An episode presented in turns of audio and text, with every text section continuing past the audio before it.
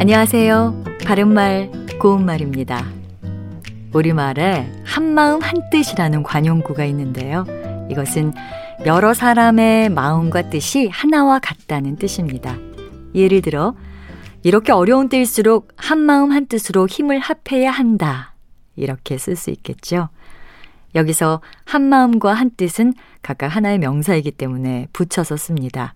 한마음이란 말에는 두 가지 뜻이 있는데요.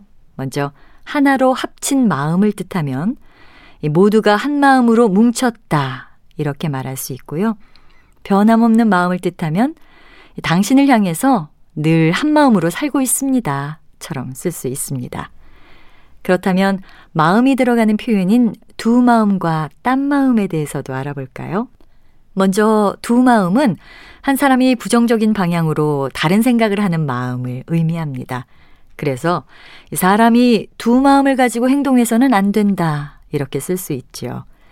그리고 딴 마음은 두 가지 뜻이 있는데요. 공부할 때는 딴 마음을 가지면 안 된다라고 말하면 주의를 기울이지 않고 엉뚱한 생각이나 다른 것을 생각하는 마음을 말합니다.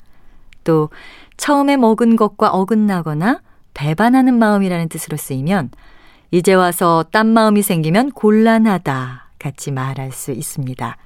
이 두 마음과 딴 마음 역시 한 마음처럼 하나의 명사입니다. 바른말 고운말 아나운서 변희영이었습니다.